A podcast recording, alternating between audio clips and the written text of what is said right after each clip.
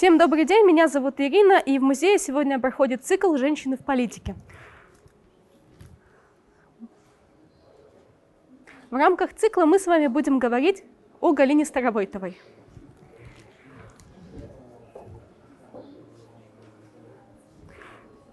А, в перестройку в политику пришли яркие женщины, и Галина Старовойтова одна из них.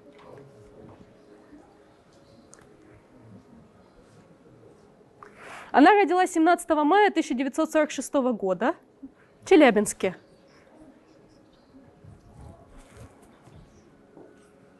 Ее родители, Рима Яковлевна и Василий Степанович, познакомились в этом городе и поженились в 1944 году. Отец Василий Степанович, он родом из белорусской деревни Гомельской области. Он учился в а, Московском высшем техническом училище имени Баумана и закончил его в 1941 году. В Челябинск его направили в начале войны, когда а, эвакуировали на Урал танковое производство. Там он познакомился со своей будущей женой, и родилась их первая дочь, Галина. В 1948 году семья переезжает в город Ленинград, где впоследствии родилась вторая дочь, сестра Галины Ольга.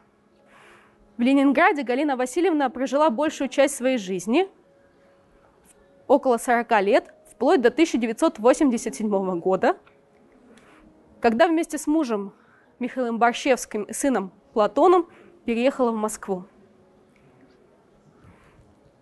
Несколько слов о детстве и семейных традициях рассказывает мама Галины Васильевны Рима Яковлевна. Она рассказывает, что э, Галина с самых ранних лет, буквально с двух лет, начала говорить, быстро освоила чтение и э, знала множество стихов. Рассказывая о семейных традициях, а, Рима Яковлевна говорит, что в семье очень любили музыку. Любили петь по праздникам. Сам отец, Василий Степанович, исполнял отрывки из оперы «Князь Игорь», а Галина а, окончила музыкальную школу по классу виолончель и даже во взрослом возрасте часто брала в руки инструмент. В школе а, Галина Васильевна была дисциплинированной, училась на отлично и много читала. После окончания отец настоял на том, чтобы она пошла в технический вуз. Он считал, что только инженеры делают дела, и все э, сделано, создано техникой, а все остальное служит не конкретным людям, а политике. По воле отца она два года отучилась в Ленинградском военно-механическом институте, а потом поступила на только что открывшийся психологический факультет Ленинградского государственного университета. Почти сразу же а, профессор-социолог предложил ей место на кафедре, место младшего научного сотрудника. Галина переводится на вечернее отделение, чтобы совмещать работу и учебу.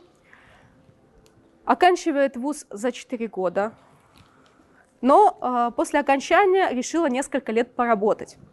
И э, она проработала три года на заводе имени Карла Маркса в отделе научной организации труда.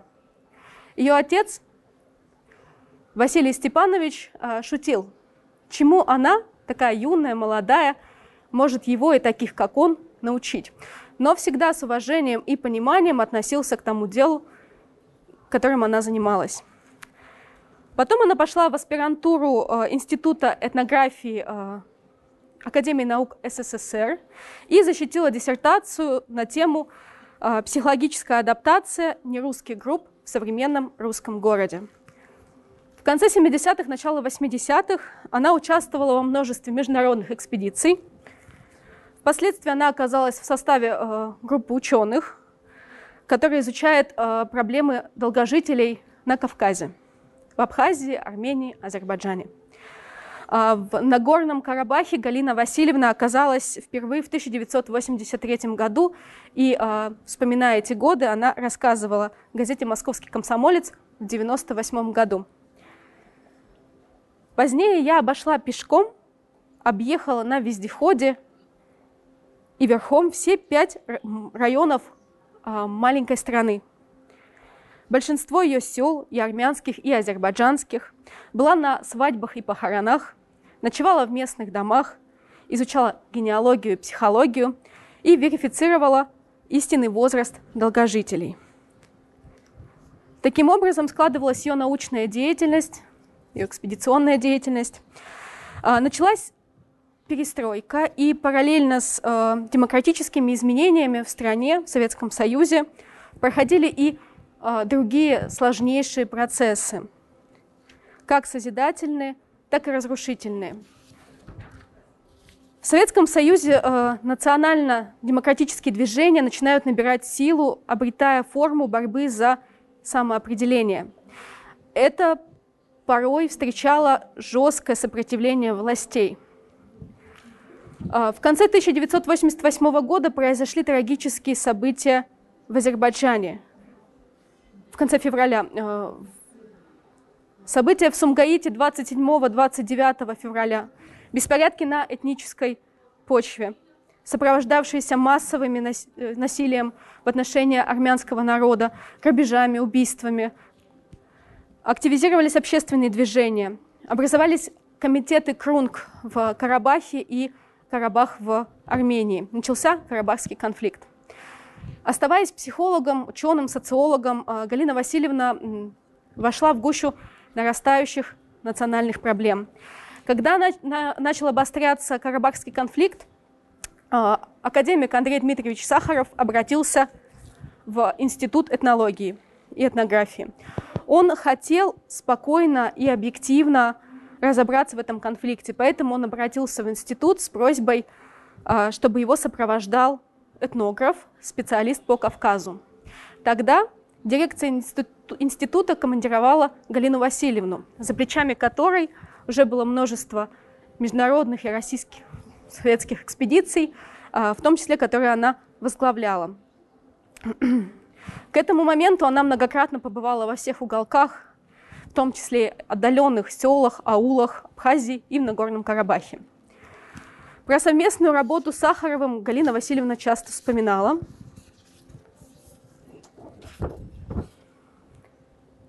Мы с Андреем Дмитриевичем Сахаровым и экспертами-учеными поехали в Закавказье, поставив в известность Горбачева. Были в Баку, Ереване, Спитаке, разрешенных селах и Карабахе.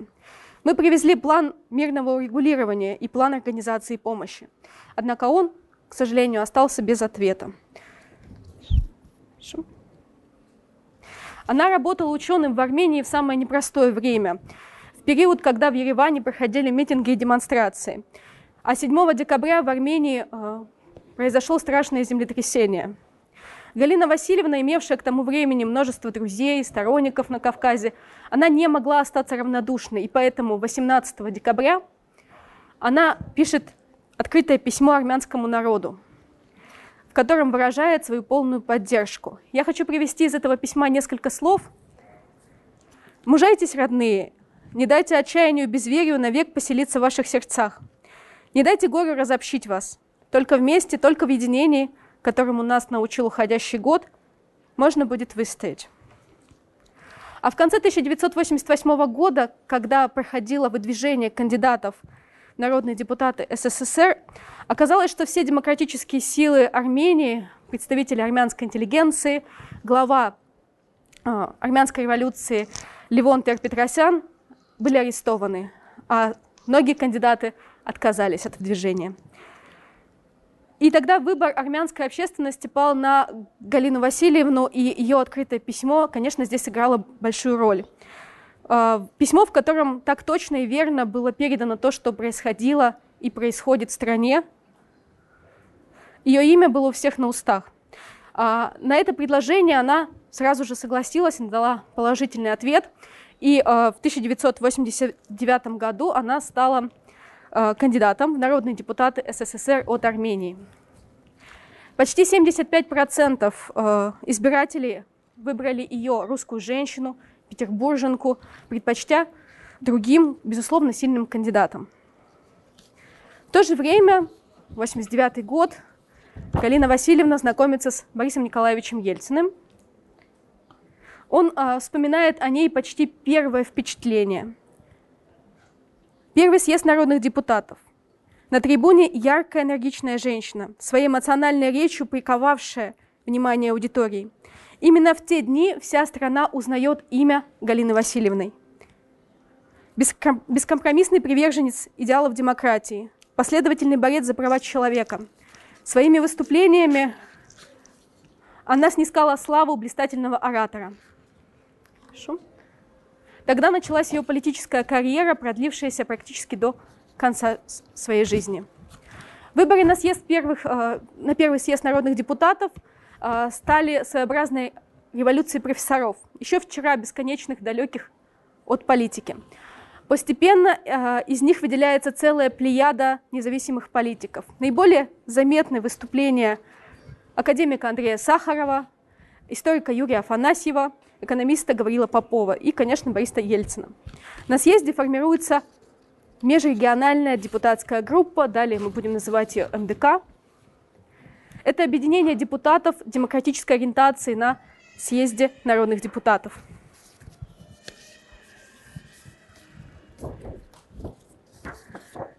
МДК оформилась 7 э, июня 1989 года, и Галина Васильевна стала одним из активных участников этой группы.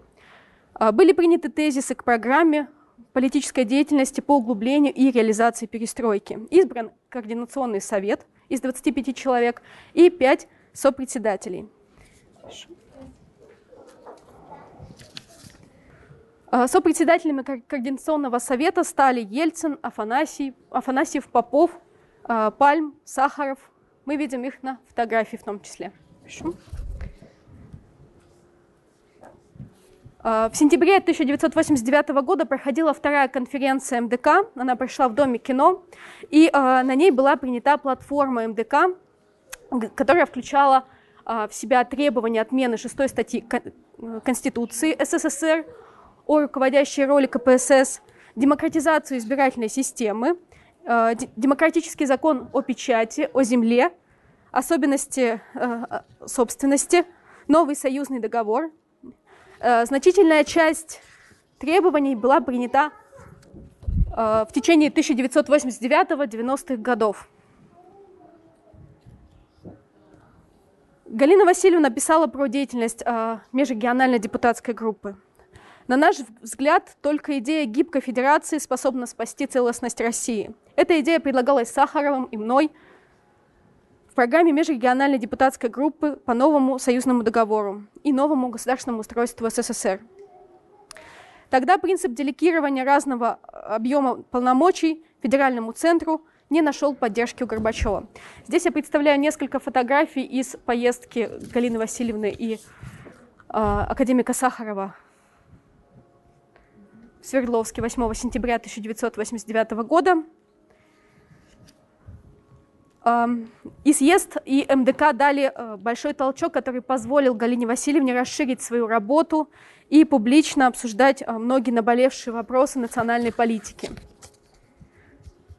Э, в декабре 1989 года она формирует аналитическую записку, где излагает основные, с ее точки зрения, накопившиеся проблемы по национальным вопросам в Советском Союзе. Эту записку, точнее ее часть, мы можем увидеть справа в витрине. Я предлагаю познакомиться с текстом полностью в рамках нашей экскурсии. Хорошо. В этой записке она пишет, говоря о национальных конфликтах конца 80-х и причинах ответной политики и ответственности советского государства – она говорит, национальная напряженность в последнее время не раз приводила к насилию и кровопролитию. События в Сумгаите, Фергане, где характер межнациональных столкновений приобретал признаки, подводящие эти столкновения под определение геноцида. И Сахаров, и Старовойтова неоднократно выступали в поддержку э, армян Карабаха и писали письма Горбачеву, однако эти письма часто оставались без ответа. В июне 1990 года она а, избирается народным депутатом РСФСР от Ленинграда и таким образом становится единственной женщиной-депутатом одновременно России и э, СССР.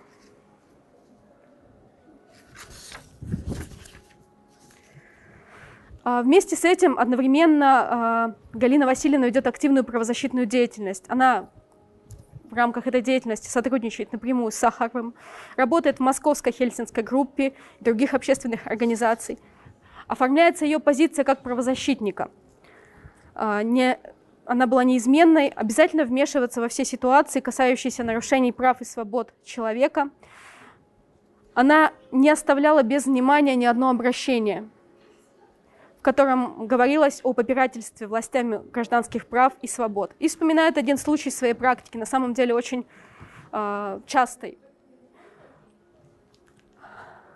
Она вспоминает историю, одну, э, одну историю посещения э, тюрьмы, где заключенные объявили голодовку, требуя более человеческих условий содержания.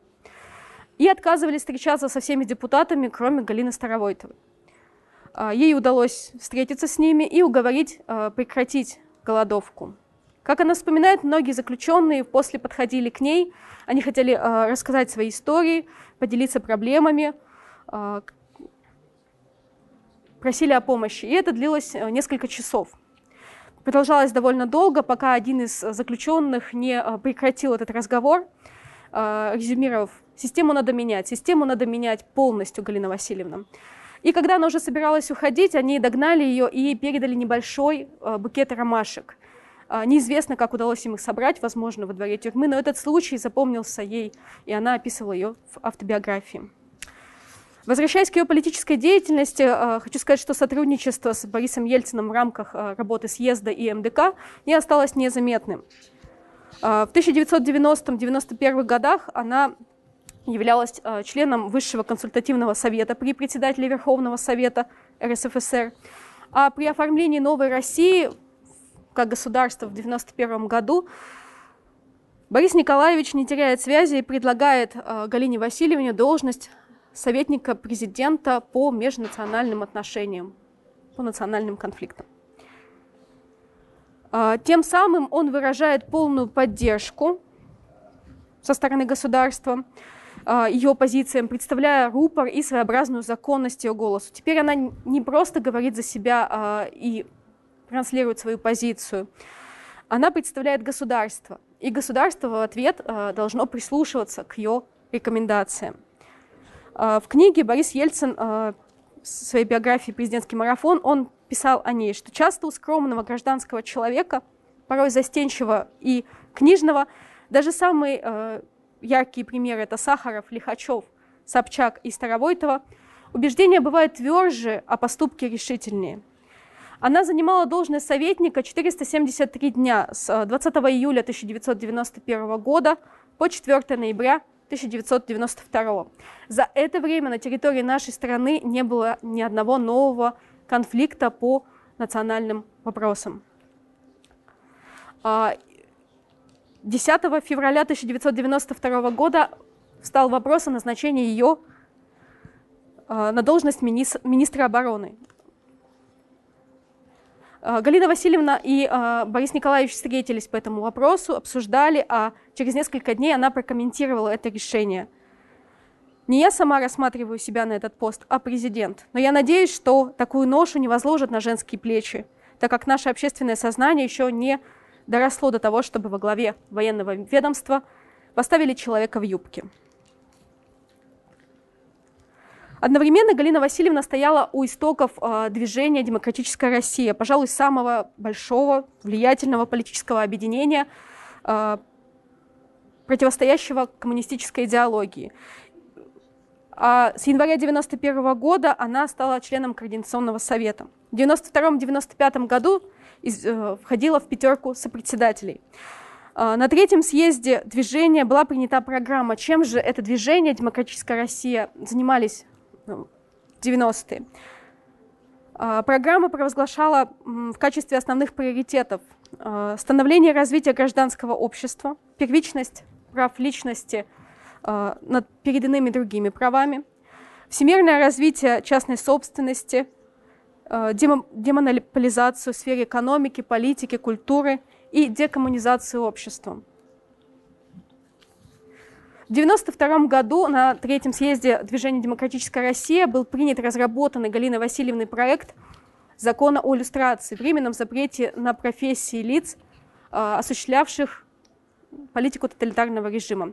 Впоследствии, как депутат, Галина Васильевна пыталась продвинуть этот закон, добиться его принятия в Государственной Думе, однако все эти попытки блокировались коммунистическим большинством.